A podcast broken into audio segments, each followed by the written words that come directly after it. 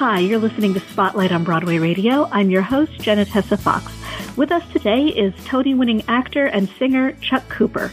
On Broadway alone, Chuck Cooper has played a vicious pimp, a bus, a dryer, a racist senator, Lord Capulet, a slave reclaiming his name, a Russian aristocrat, a Jewish Russian peasant, and now in Choir Boy, he is playing the headmaster of a boys' prep school in uh, in Aaron, sorry, Tarell Alvin McCraney's Choir Boy, currently running at MTC Samuel J. Friedman Theater.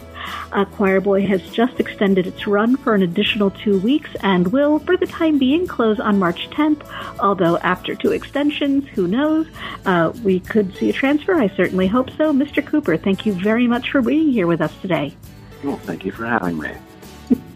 Uh, before we get to Choir Boy, I'd like to talk a little bit about what brought you to this moment. Your career goes back more than 35 years. You've taken on an amazing variety of roles in some very genre pushing shows, and a lot of which you were involved with long before they made it to Broadway. Can we start with what got you into performing and how did your career begin? Wow. Well, um, I guess I have to hark back to my high school days, uh, or maybe even earlier than that. I, I often say that I was uh, raised in the theater because uh, I'm from Cleveland, Ohio, and uh, I went to nursery school in uh, a, a community settlement house called Karamu House, which is one of the oldest community theaters in the nation. And my fa- my father was an actor there, and um, I have always been around the theater since the time I was a toddler. And uh, but I didn't seriously uh, look into it as a, as a career path until I went to college. Um, I just happened to, uh, in my freshman orientation, I got the uh, my advisor was a professor in the School of Theater, and uh, I had sung in in uh, choir in high school and whatnot. And they asked me what my interests were. And they suggested that I try the School of Theater for my freshman track, and I did, and it kind of stuck. nice. So, yeah, that that's kind of my way in, I would guess. And how did you make your way to Broadway? What was what were some of your earlier roles in New York? Oh my gosh! Well, I um when I I came to New York in '76, bicentennial year, and I gave myself I told myself I'll give myself five years to get my equity card. Well, I got my equity card the first week. Nice. Uh, wow. Doing uh, children's theater for what a wonderful company that was then called Performing Arts Repertory Theater, which is now Theater Works USA. Oh. It's uh, one of the largest uh, theater for young audience uh, companies in the country now. And uh, I got my uh, Jay Harnick gave me my equity card doing um, a production of Young Mark Twain. And I went out on the road doing that, and then they hired me again to do Freedom Train, and I did that, and that led to some regional theater here and there, thither and yon, and um, finally, I got a shot at a Broadway show. Uh, my first Broadway show was Amen Corner, uh, directed by Phil Rose. Um, don't ask me what year it was, but um, that that was kind of the bounty road to Broadway. At what attracts you to the roles you play? You've done an incredible variety just on Broadway alone, not even counting the uh, the off Broadway runs that you've done. Uh, what attracts you to these shows and these characters? I I, I think it's karma. I, I you know it's it's not like I think oh I want to do this now. It, it, these things have just come to me, and I've been so incredibly blessed to uh, have a, a broad swath of of uh, material to work on, um, uh, which uh, I I I marvel at myself. I don't know how I did it. I couldn't I couldn't tell you uh, what I did other than I I kept showing up, and when I got an assignment, I just tried to do my best and make sure that uh, that I was. Um, you know, giving a hundred percent to whatever story we were trying to tell at the time, and um, I just I just lucked out. really. With a lot of hard work. Yeah, yeah, I guess. So you've been involved with quite a few productions long before they made it to Broadway, sometimes years in advance. Uh, mm-hmm. starting with, I think, The Life. Uh, you did that at the Cherry Lane, I believe. I was. Uh, oh well, no, we started that down at Westbeth Theater. What that was it, uh, right? Yeah, down at Westbeth. It, it took. Yes. I, believe, I think that was like ten years for oh, wow. Cy to get that to Broadway. And imagine Cy Coleman taking ten years to get a show to Broadway. But you know, um, that's what it took. That's what it took, and and that was the first time I saw you on stage. Uh, you know, absolutely knocked me over. Fantastic performance. What was it like to evolve with that show over the years? Uh, to see it change? How did you change?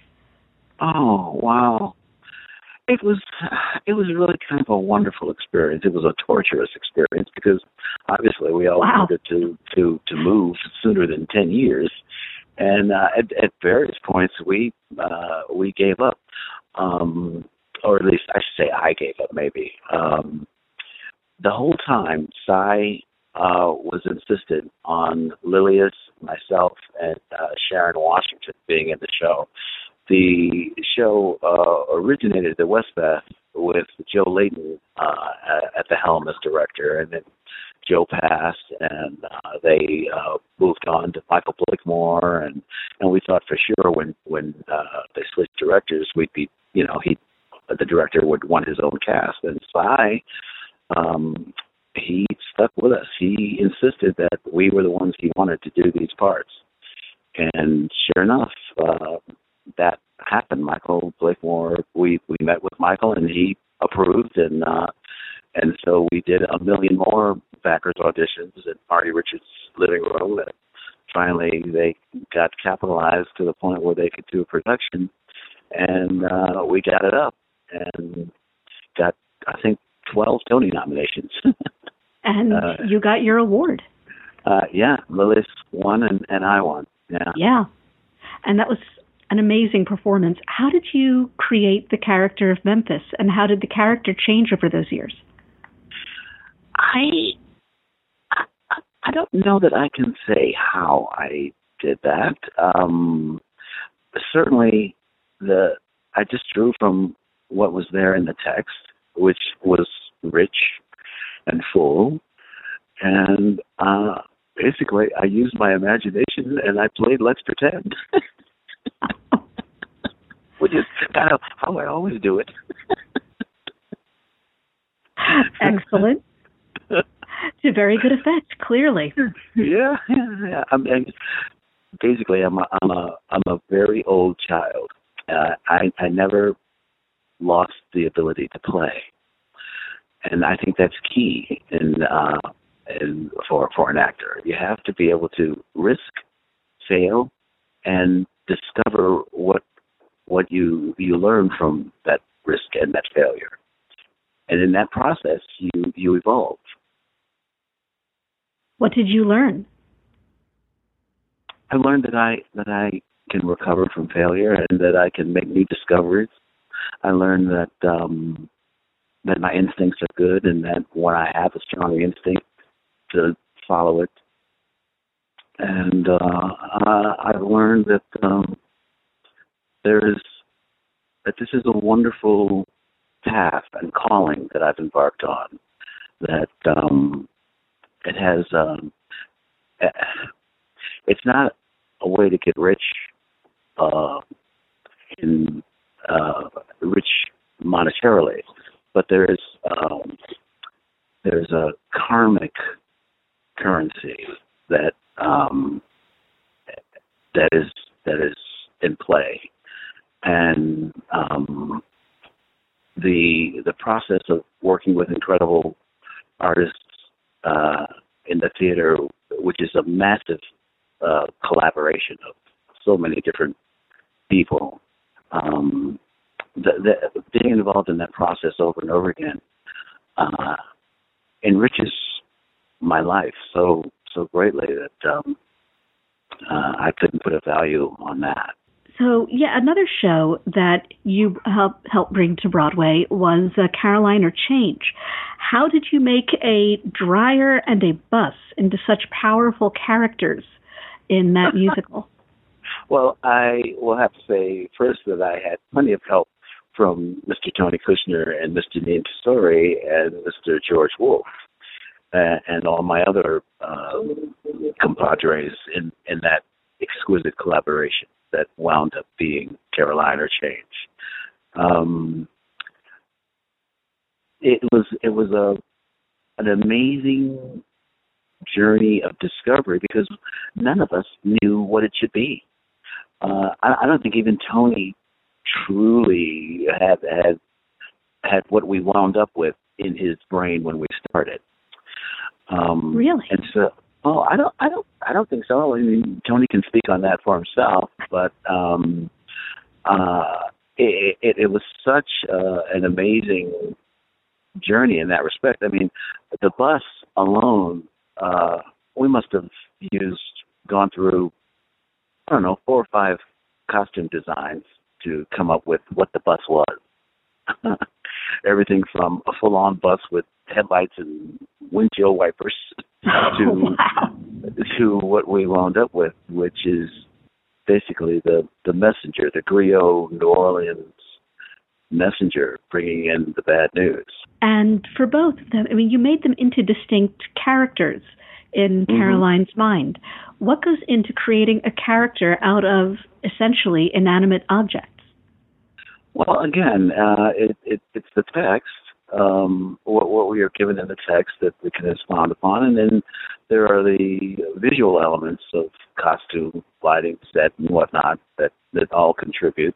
So it's it's a collaborative effort um, that we all just go, well, this this this character needs X, Y, and Z, but this character needs A, B, and C and uh, and we work on that and and try to uh, try to get folks to believe us.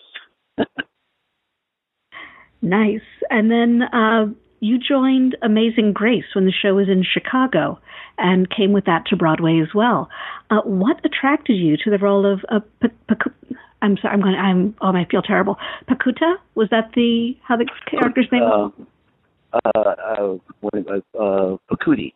no, I'm sorry. I said that wrong. That was a joke name we used to call him. Oh, no, really? Um, I think it was Pakute. Pakute. Was, there we go. Was the pronunciation that we used. Pakute. What attracted you to the role? They offered it to me. there you go. Okay, that's that's certainly appealing. Yep. Well, so you it. didn't have to audition for that one.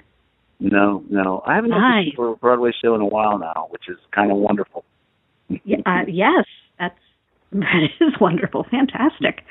Uh, and from what I heard through the grapevine, you were able to drive some changes in that script along its journey. Uh, is that in fact the case?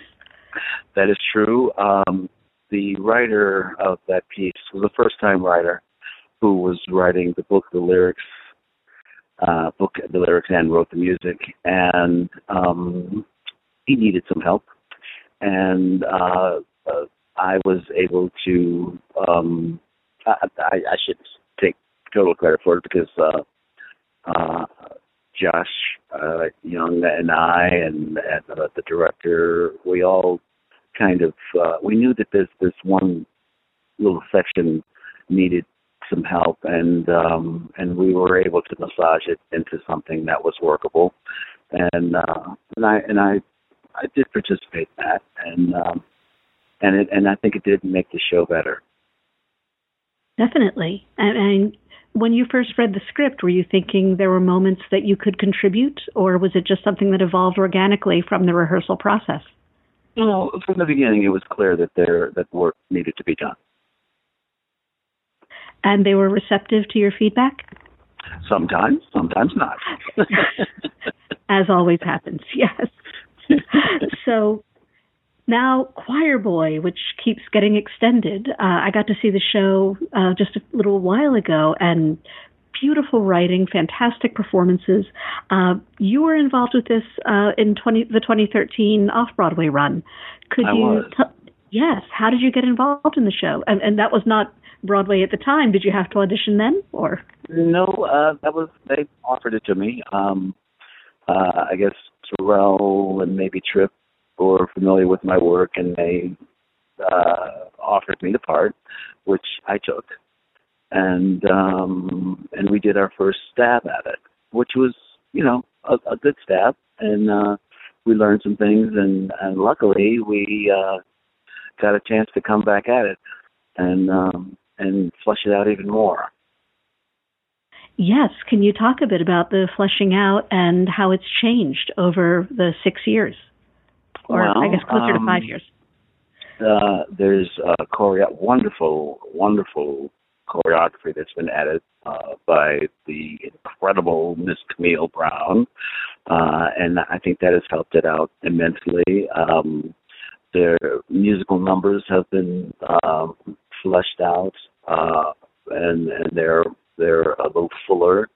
Um, the uh, story has been sculpted more around the character of Pharus, and it really is his story now, as opposed to before. It was a little slightly less his story, I would say. Um, and so uh, those uh, also the um, the number of choir boys, as it were, has been increased. So uh, the sound, the the vocal tapestry of the piece, because it's it's all a cappella music, uh, Right. is much fuller now, and uh, and so it's been enriched in in, in all those ways. Now, obviously, uh, 2018 and 2019, a very different time from 2013 when the show first premiered. How do you feel the play's place in the world has changed uh, over those few years? Oh my goodness, well, that's a, that's a deep question because uh, we are in a very different place than we were back then. yeah, we really are. um, that said, um, uh, what can I say about how it lives now? Uh, I, I I think there's something.